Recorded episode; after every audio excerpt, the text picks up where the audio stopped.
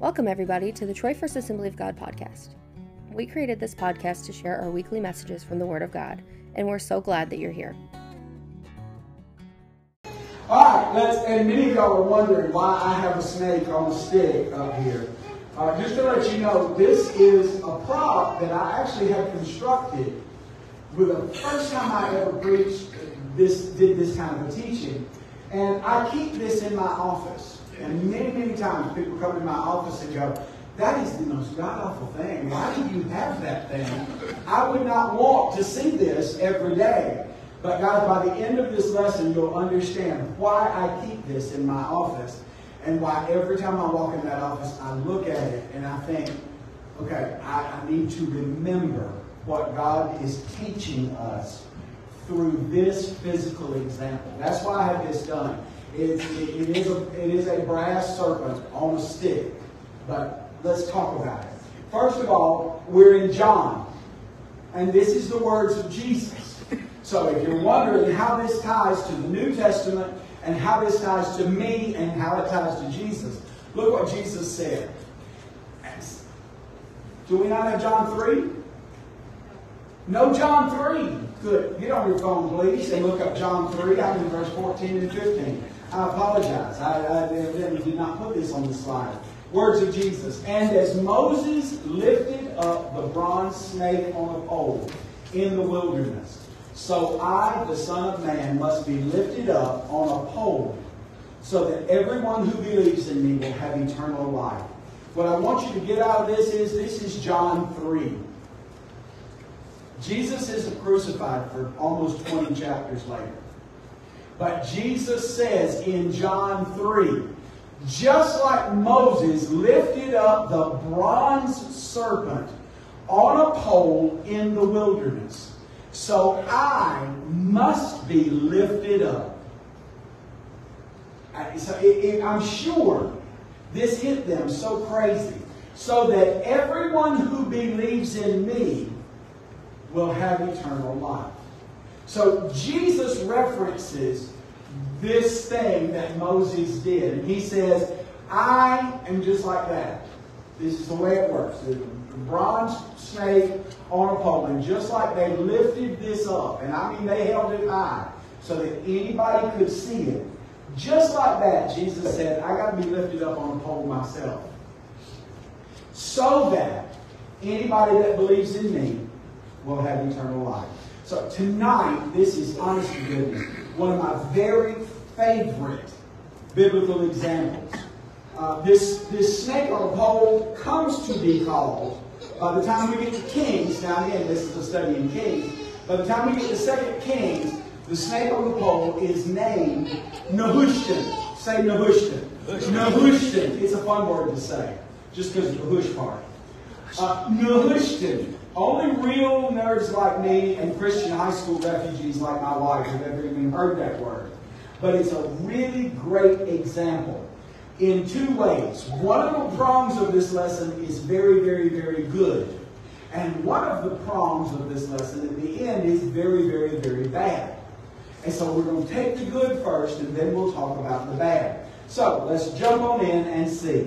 The very first time this thing shows up in Scripture, the Israelites are famous for one thing.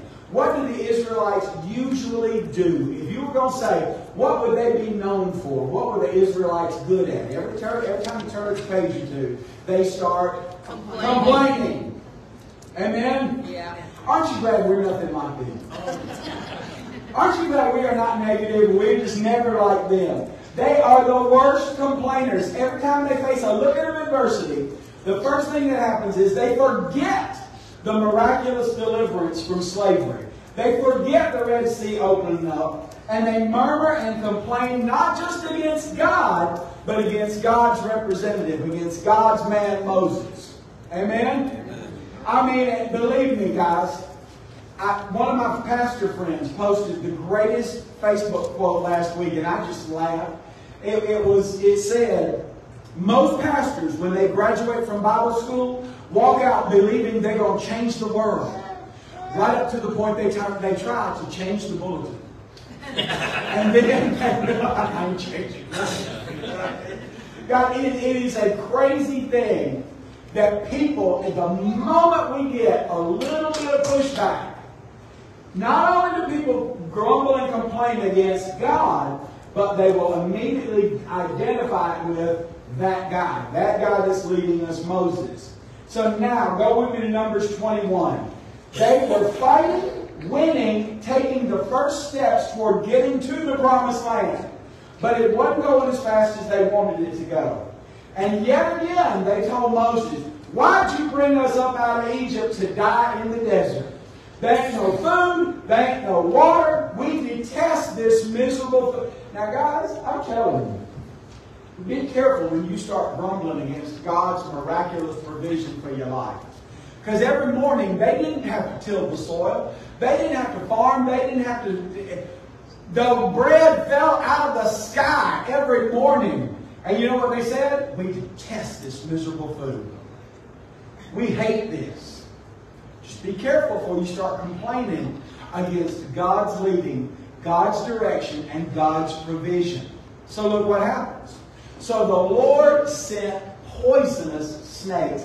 I love the Hebrew word for poisonous. The Hebrew word for poisonous is fiery. Because that's what it felt like when they bit you. It felt like you were on fire. It's kind of like uh, wasp venom to the max. It was fiery snakes. The word is Hebrew for poisonous. The Lord sent poisonous snakes among the people, and many were bitten, and many died. And the people came to Moses. I love these people.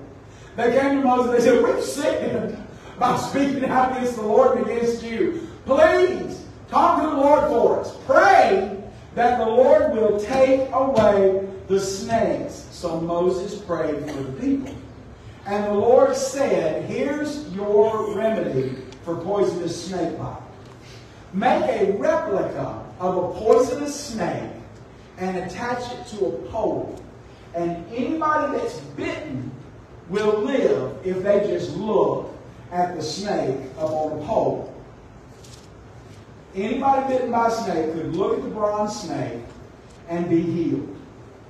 Uh, the Bible goes on to say, make it out of bronze.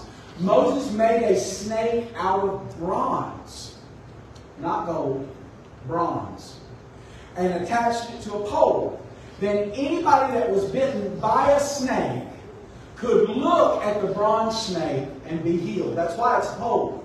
Is because they they had it in one spot. It, it was only one bronze snake on a pole. There weren't it, Guys, we're talking about almost, what, a million and a half people. But they had to get where they could see that one bronze snake on a pole, so they took and they held it up as high as they could, and you didn't have to touch it. You didn't. You just had to get where you could see the thing. Now I don't know about y'all, but this is the craziest thing. Anybody that gets snake bit can look at the bronze snake on a pole, if they live, if they look at it, they'll live. And every once in a while, God comes up with a plan that on the surface looks really weird. And let's be honest, really dumb. I'm no doctor, but how many of y'all know that's the dumbest cure for snake bite I've ever seen?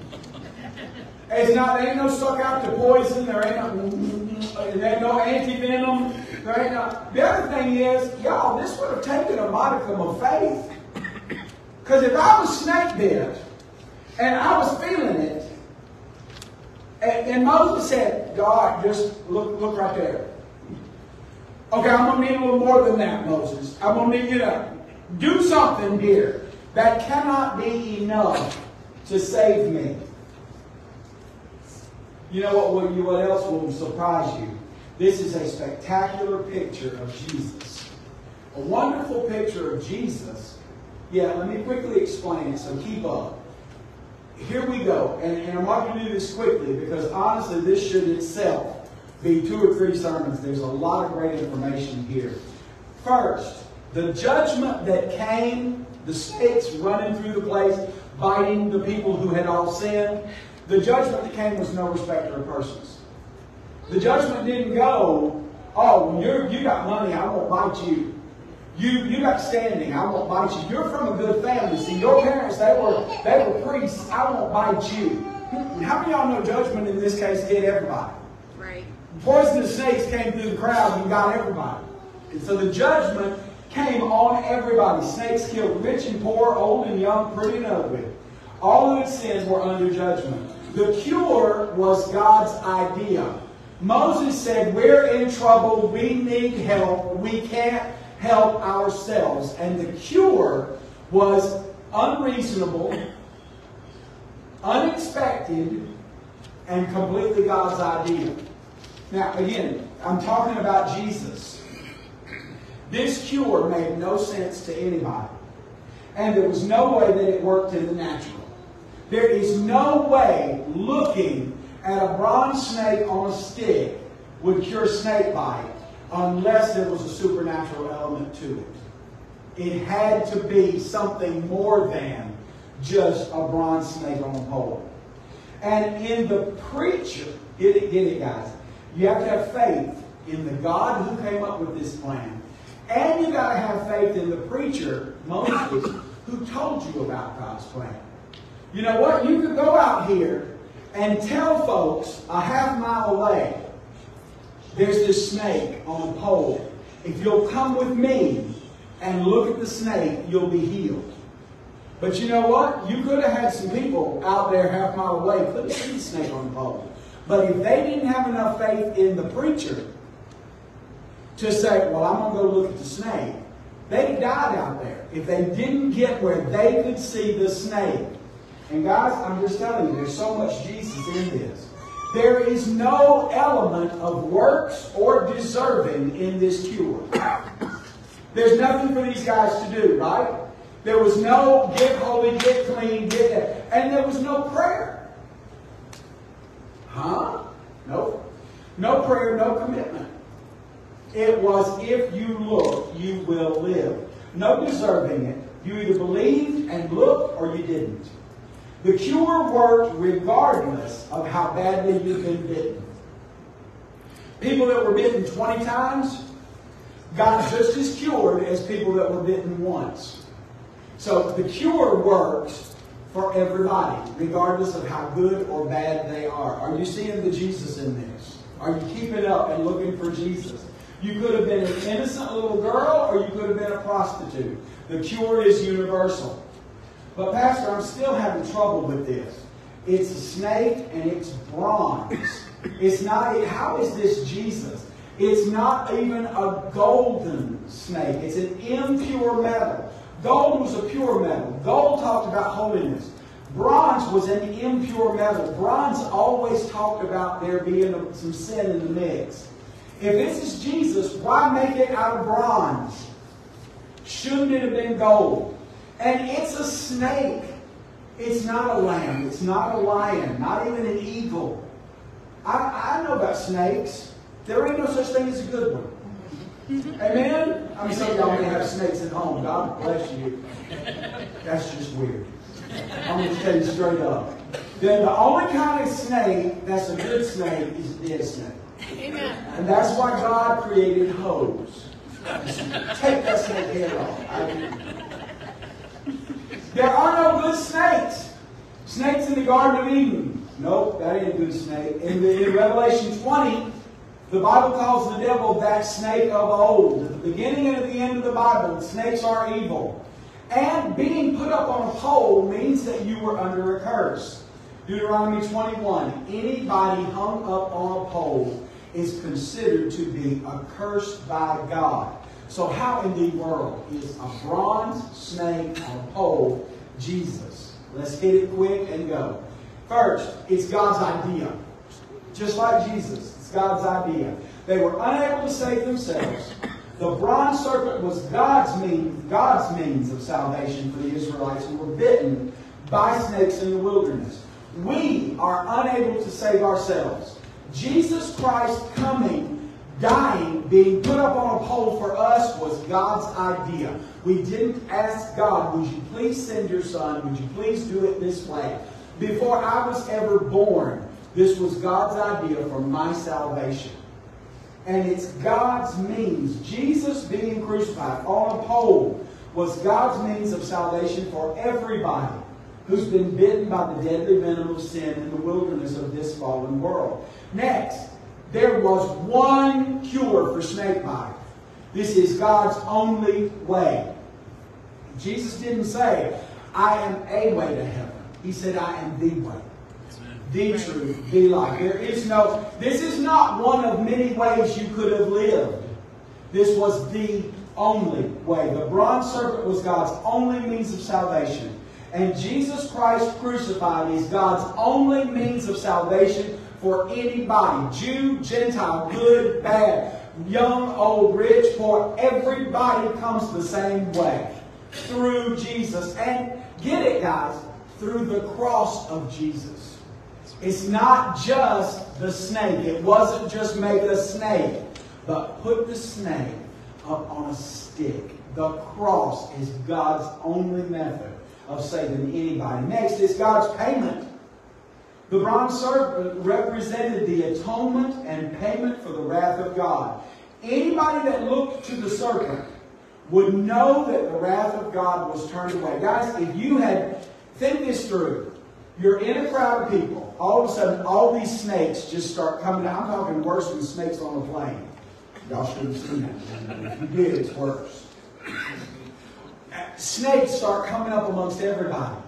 And everybody in the crowd saw somebody die. Everybody in the bunch who are scrabbling to try to get to the bronze snake, on a pole, they all knew that this was the wrath of God coming against their sin.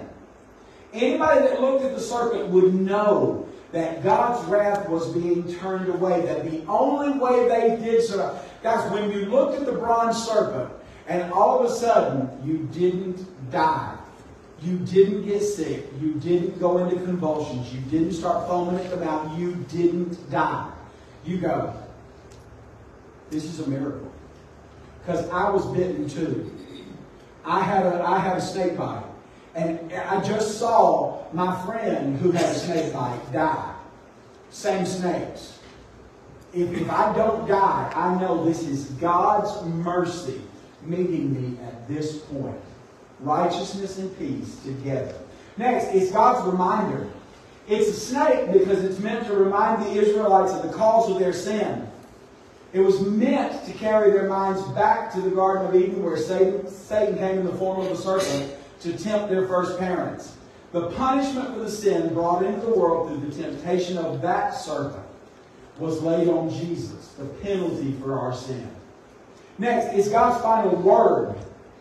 When it comes to the serpent in the wilderness, the healing was dependent upon God's word. Moses prayed for the people and said, We got to have help. And God said, If you will do this, you will live. Guys, it works that exact same way with Jesus, right? You come, you are in need of a Savior. You have no other hope. And the only hope any of us have is put your faith in what God said, which is, if you will confess your sins, turn from your wicked way and turn to Him, then everybody who calls on the name of Jesus shall be saved. We put our faith in God's Word. It's because God told us that looking to Jesus will save us. Next, it demanded faith. As the poisoned Israelites were called to believe God's words, the bronze serpent was the object of the command. You had to believe it was going to do some good to make your way to the snake. Next, snake is lifted up.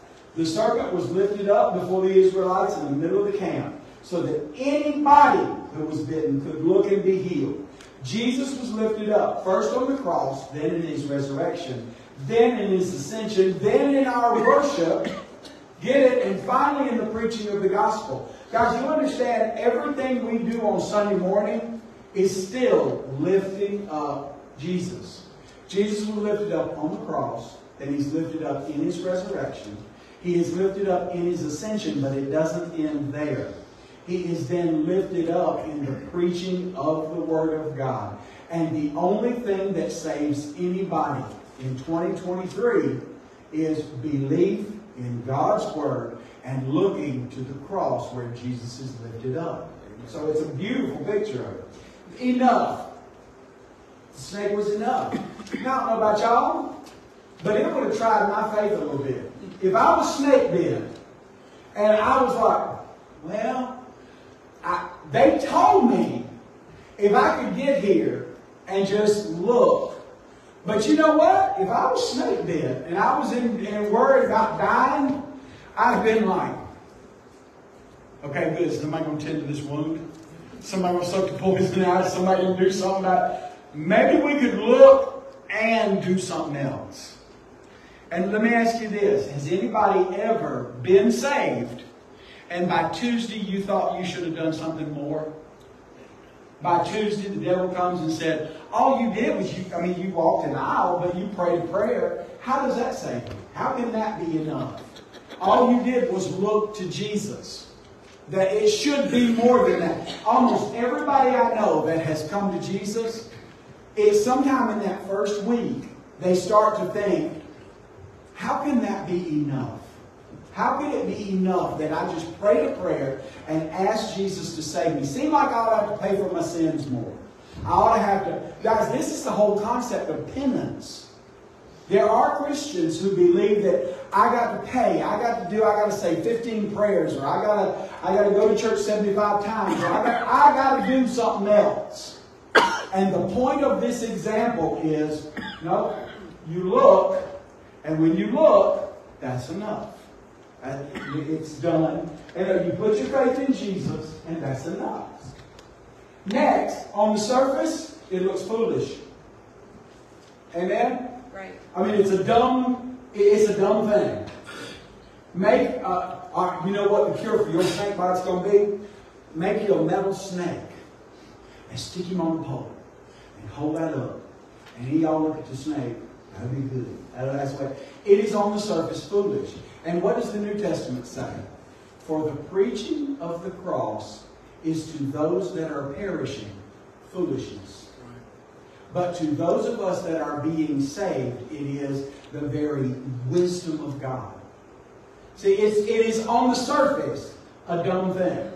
I know the Bible makes it sound better by saying foolish. But guys, what is foolish with us is the very power of God unto salvation. Amen. And then the last, for anybody, the bronze serpent was held up for salvation from the wrath of God and the deadly consequences of sin. It was salvation for anybody. There were no prerequisites. Whosoever will. And you know what? Jesus functions exactly the same way. There are no pre- the Jews in the early church said, "Well, you got to be Jewish before you come to Jesus." And Jesus made a point in the book of Acts. We'll get there. But he makes a point of, no, there are no prerequisites. Whosoever will call upon the name of the Lord will be saved. So it, it, it is truly, it, the cure is available to everybody. But hear me say this not everybody that was snake bit got healed. Only the ones who looked to the bronze serpent. If you did not look, you died with that plague. Not everybody believed Moses. If you read this story in detail, not everybody believed the word of Moses, and not everybody came to where the snake was. And if you didn't come, you were dead as a hammer. Only those who looked. And now here's the kicker to how this can be a picture of Jesus. Look at what 2 Corinthians says. He, God, made him, Jesus. God made Jesus, who knew no sin, to become sin in our behalf so that we might become the righteousness of God in Christ. Jesus becomes sin. Not so that I can do righteous, right stuff. No, it's not so I can be Joe Super Christian. Not so my behaviors are perfect. No, he transforms himself into a snake. He transforms himself into sin. And this is the craziest concept, and it's really, really hard for me to get my head around it. But the Bible is very specific.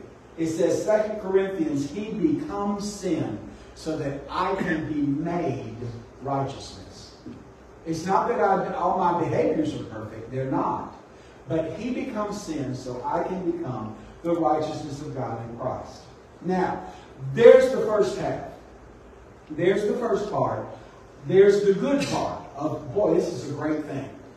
And how many of you know, before we get to the second half, the first time they made this, when they were dying, this was God's answer. Amen? Amen. Can you, you see it clearly, right? That this was, and this was the only answer, right? Right. Now, whose idea was the snake? God.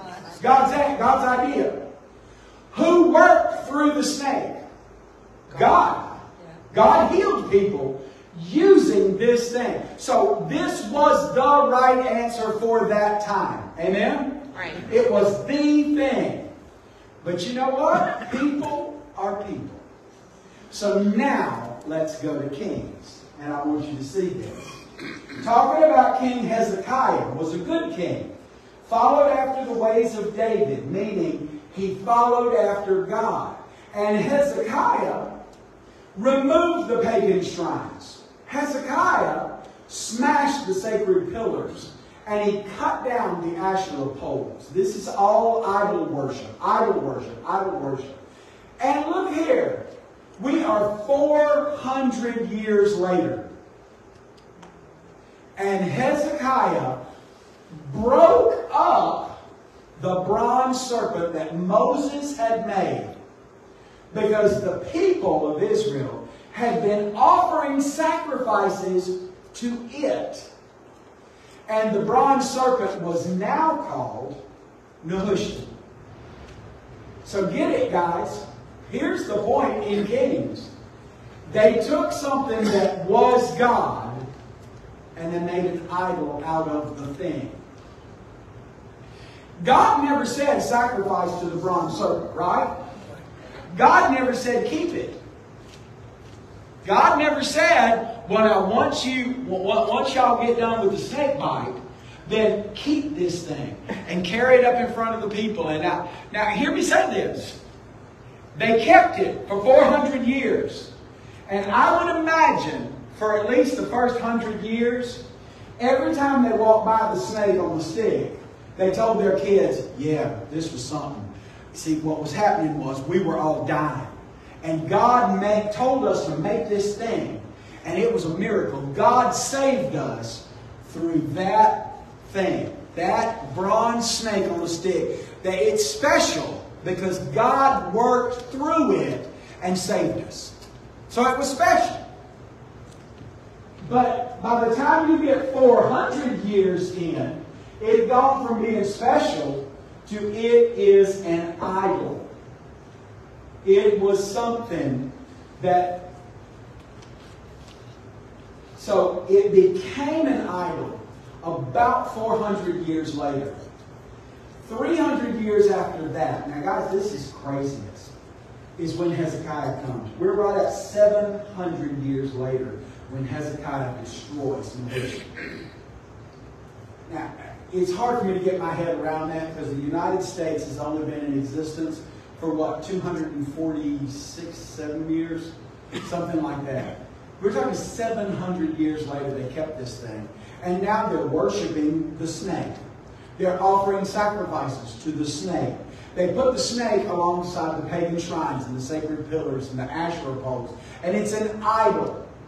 And without a doubt, here, let me ask you these questions. Originally, was it God's provision? Yes. Yes, originally. Was it God's idea originally? Yes. And was it God's choice for them? Yes.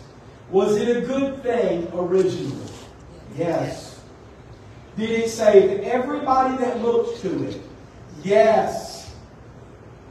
But when it took the place of God, then it had to be destroyed. The problem with personal Nehushtans, the problem with, all right, let's get this into 2023. I tell you what, Pastor, I say when I was 13, this is my personal story. I was 13 years old, and it was, what is it, 1974. I'm in grade school, and I went to a James Robinson crusade, and when I got saved, see, they had the celebration choir. And it was in the Mobile Municipal Auditorium, and it was a big gathering. And that man gave that altar call, and I swore I ran to the front, and I got saved that way. And that's what they were doing the night I got saved. Now, hear me say this. God used that big celebration choir. He used that big uh, stadium kind of outreach. And that's how God got to me in 1974. But you know what my tendency is as a human being? Well, see, Pastor, that's how God works. See, God uses celebration choir.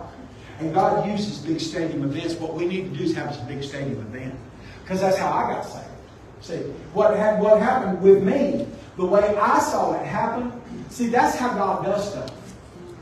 And guys, everybody, everybody camps out at their own personal Nehushtan. And however it was for you, I know people who, well, Pastor, I tell you, I came about in the Jesus movement. And there was a small group in a house, and one guy with long hair had a guitar. And we were singing. And that's what we need to do more of, Pastor. We need to do that. And I'm like, okay, you know what? That, that probably really was God in 1976 when you got saved. I, it probably was. But to say that's the way God. Hear me say this, guys. This right here is not God's answer to snake bite. It was the way God did it one time. If you read all of Scripture, He never does anything like this again. There is never a plague, a, a, a disease, a, a judgment, never anything else that He does that the answer is just make a thing and look at it. He doesn't do it that way again. Was it the way he did it? Yes. Is it the way he always does it? No. And that's the point of a Nehushtan. Is because he did it away doesn't mean he always will do it away. Your greatest success can become your greatest limitation. Just as soon as you start thinking, that's how God works. No, no, no. Let's be real clear, guys. This is how God worked. But hear me say it. The salvation of Israel was God. It was never the snake. The salvation of Israel was faith in God's word. It was never the bronze or the pole. It was always follow what he says then. Whatever it is, whatever, however dumb it might look to you, the salvation, the healing, the restoration of people who had been snake bit came from their faith in God. It didn't come from their faith in a bronze piece of it's guys. This only ever was a bronze piece of metal stuck up on a pole. That's all it ever was. But you've got to look past the thing to get to the God who really is your healer, your salvation. And your greatest, I'm telling you, my, I've been in ministry for 42 years, and the entire time I've been in ministry, everybody, well, Pastor, I tell you what, we, if we do it this way, because that's the way it worked for me. That's the way it worked for me. I tell you, we just we got to do it this way. We got to, and I, and guys, I have lived long enough to see a lot of moves of God. I mean, I have. Were they real? Were they genuine? Yes, God was in it at that time. But you know what we did in church in the 80s? It doesn't reach people in 2023. Now, it might be a great memory for me. It really might be. It might be a great faith reminder for me.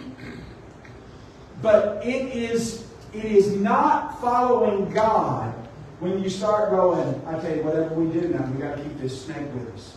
We don't, the snake is going to lead us. We're going to always have this snake. No, God used the snake once, and when he was done with it, he was done with it. He never came up again. And in fact, when they made an idol out of it, God told Hezekiah, it's time for you to burn that thing. And if I, I did they not grind it up? Didn't they burn it? And I think they ground it up, burnt it, and sprinkled it on water and made people drink it because it was so bitter. Just to get them past, don't look to this. Your greatest success. Now, let me give you an example of this straight out of the Bible. How many of y'all know, probably, out of all the Old Testament events that there ever were, the one God is the proudest of is opening the Red Sea. How many of y'all know? You read Psalms, you read Isaiah, you read Jeremiah, you read any book, God will say, and I opened up the Red Sea. It's like, we know you're proud of that. And it is a great, great miracle. Great miracle. So look at Isaiah. Look what Isaiah says. This is God Himself speaking. I am the Lord, and here we go, who opened a way through the waters, making a dry path through the sea. I called forth the mighty army of Egypt with all of its chariots and horses, and I pulled them in, and then I covered them with water and killed them all. Drew them beneath the waves, and every one of them drowned. Their lives snuffed out like a smoldering candle wick. So God says, look here, guys, I did a big thing. And everybody reads that and goes, yes, amen. How many of you know the crossing of the Red Sea was a spectacular thing? And it's made at least two great movies. it's a great thing.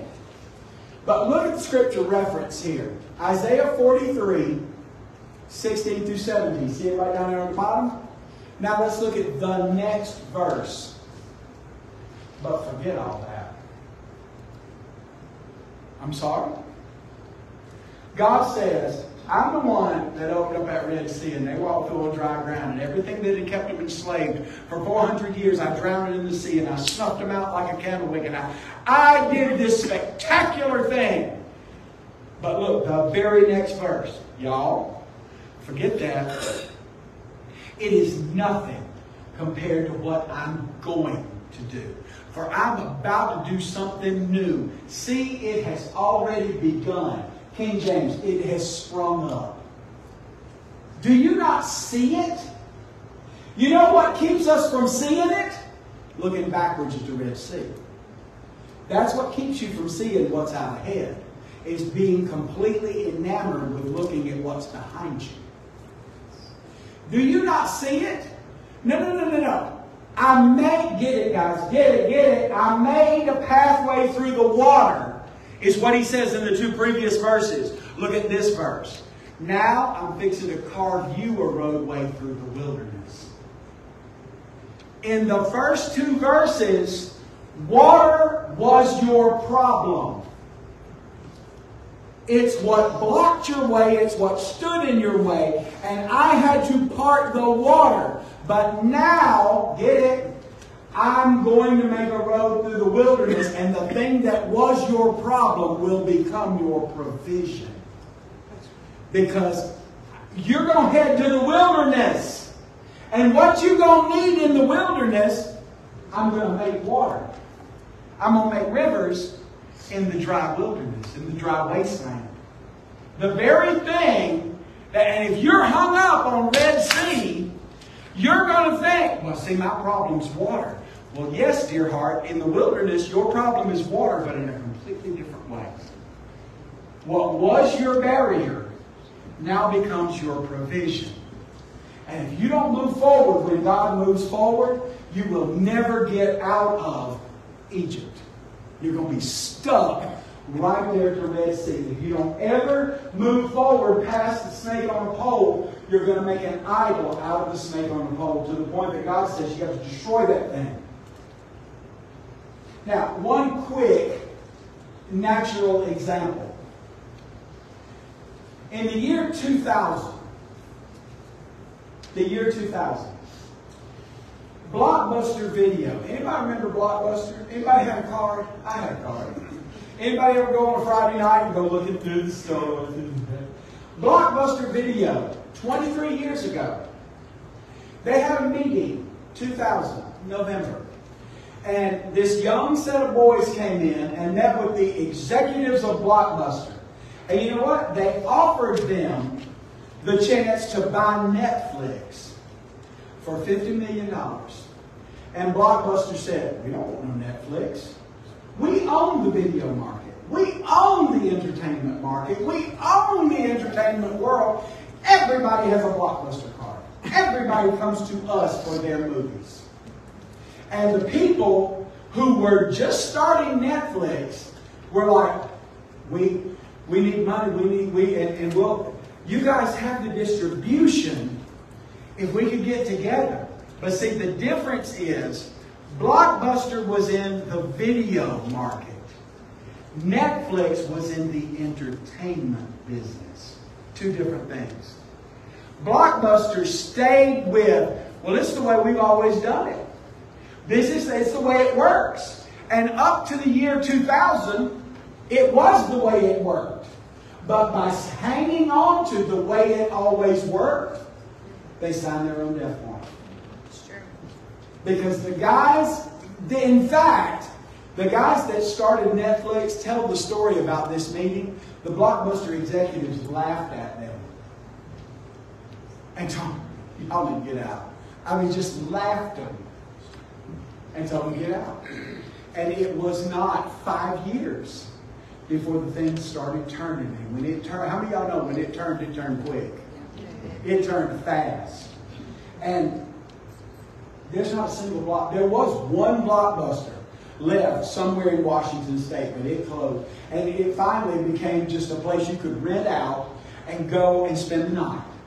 They had a staff kitchen and, and had bathrooms, and they brought in beds, and it was a novelty. The last blockbuster on the world, you could go and spend the night and watch movies and make popcorn.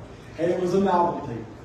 But guys, by not moving forward into the next thing. So the last point of this message is what we've got to see. Because guys, hear me say this. 21st century is moving forward. And what we're moving into, none of us have seen. Where we're headed, none of us have done church like that. None of us know what we none of us know what we're doing. But we could stay married to the way it's always been, and we'll hold on to this. And guys, we'll go way of blockbuster. Don't idolize the method. Look to God. That's what God was trying to say with that, that Isaiah scripture. I'm the God who opened up the Red Sea. I'm the God who did that incredible miracle. You walked through on dry ground. I'm the God who buried the Egyptians in the water. But forget that and start looking forward to things. Follow God, don't follow the method. Don't follow where we have been, the ways we have done it. Because the ways we have done it were just that. That was the way we did it. But it's not the way we do it now. Well, Pastor, I just, I liked church in 1982. Come to the Heritage Service. I mean that with my whole heart. I love the Heritage Service. I love the Heritage Service because it, there's a part of it that just makes me comfortable. Y'all, it, it means something to me to sing those songs and to do church that way and to, it really does have meaning for me.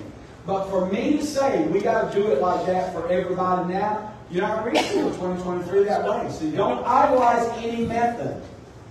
And in Acts 10, I'm not going to preach this, but I want you to see this. The Bible says that God gave Simon Peter this, this same vision three times. Now, I don't know about y'all, but I can be taught. God doesn't have to tell me three times. Or does he? How many of y'all know God will tell you more than once? But look at what a voice came to Simon. The Bible says this big sheet. Simon Peter had a vision, and he's up on the top of his house, and a big sheet comes down, and there's all these kind of unclean animals. Jews can't eat them. I mean, there's bacon, and there's shrimp, and there's scallops, and, and all kind of stuff. They were frog legs, stuff they were not allowed to eat. And it's delicious. And the voice comes to Peter and says, Get up, Peter. Rise and eat. And Peter tells God, Ain't no way that's happening. Peter tells God, By no means, Lord. And I love what Simon Peter tells God because it's funny to me. I don't know about you, God, but I've never done anything that wasn't holy. Who are you talking to? Who are you, who are you explaining what's holy and what's unholy? What's clean and what's unclean? And the voice comes to him and says, Look here, son. What God has called clean, don't you call it unclean. Don't you no longer consider it unholy. And then he had another vision, and the same thing happened again. Get up, kill you some pig, get some pork chop. And Peter said, I can't have pork chop because God, I've been holy my whole life. I believe in following that law. And God was trying to tell Simon Peter, you can follow the law until the law itself becomes a nehushtan. It becomes an idol in your life. I'm doing a new thing. And the third time, and you know what happens at the very end of the vision the third time? The moment he has that vision three times, knock at the door. And the Bible says there's a guy who's not Jewish who says, We want to hear about how to get saved. We want to hear about how to come to God. And we've heard that we can come to God through Jesus. And they say, you, You're not Jewish, are you? And he said, No, we're not Jewish, but we still want to come to God through Jesus. And God tells Peter, Go with the man. And I love the story because the Bible says Peter, uh, almost against his will, goes with the man. And he's like, All right, I'll preach to these people. And he doesn't even get finished with the message. I mean, he is two thirds of the way through the message, and he ain't even given the altar call. And they get saved, get filled with the Holy Spirit, start speaking in tongues, and Peter's like. And Peter comes back to the home church in Jerusalem and says, It's not my fault. I didn't it. I didn't do it. I, I don't know what God's doing. And God's like, I tried to tell you three times, son. Don't be married to the method that has always worked. Because it never was the method we were following. It was always God. It was always Jesus we were following. Let's stand up and say word prayer.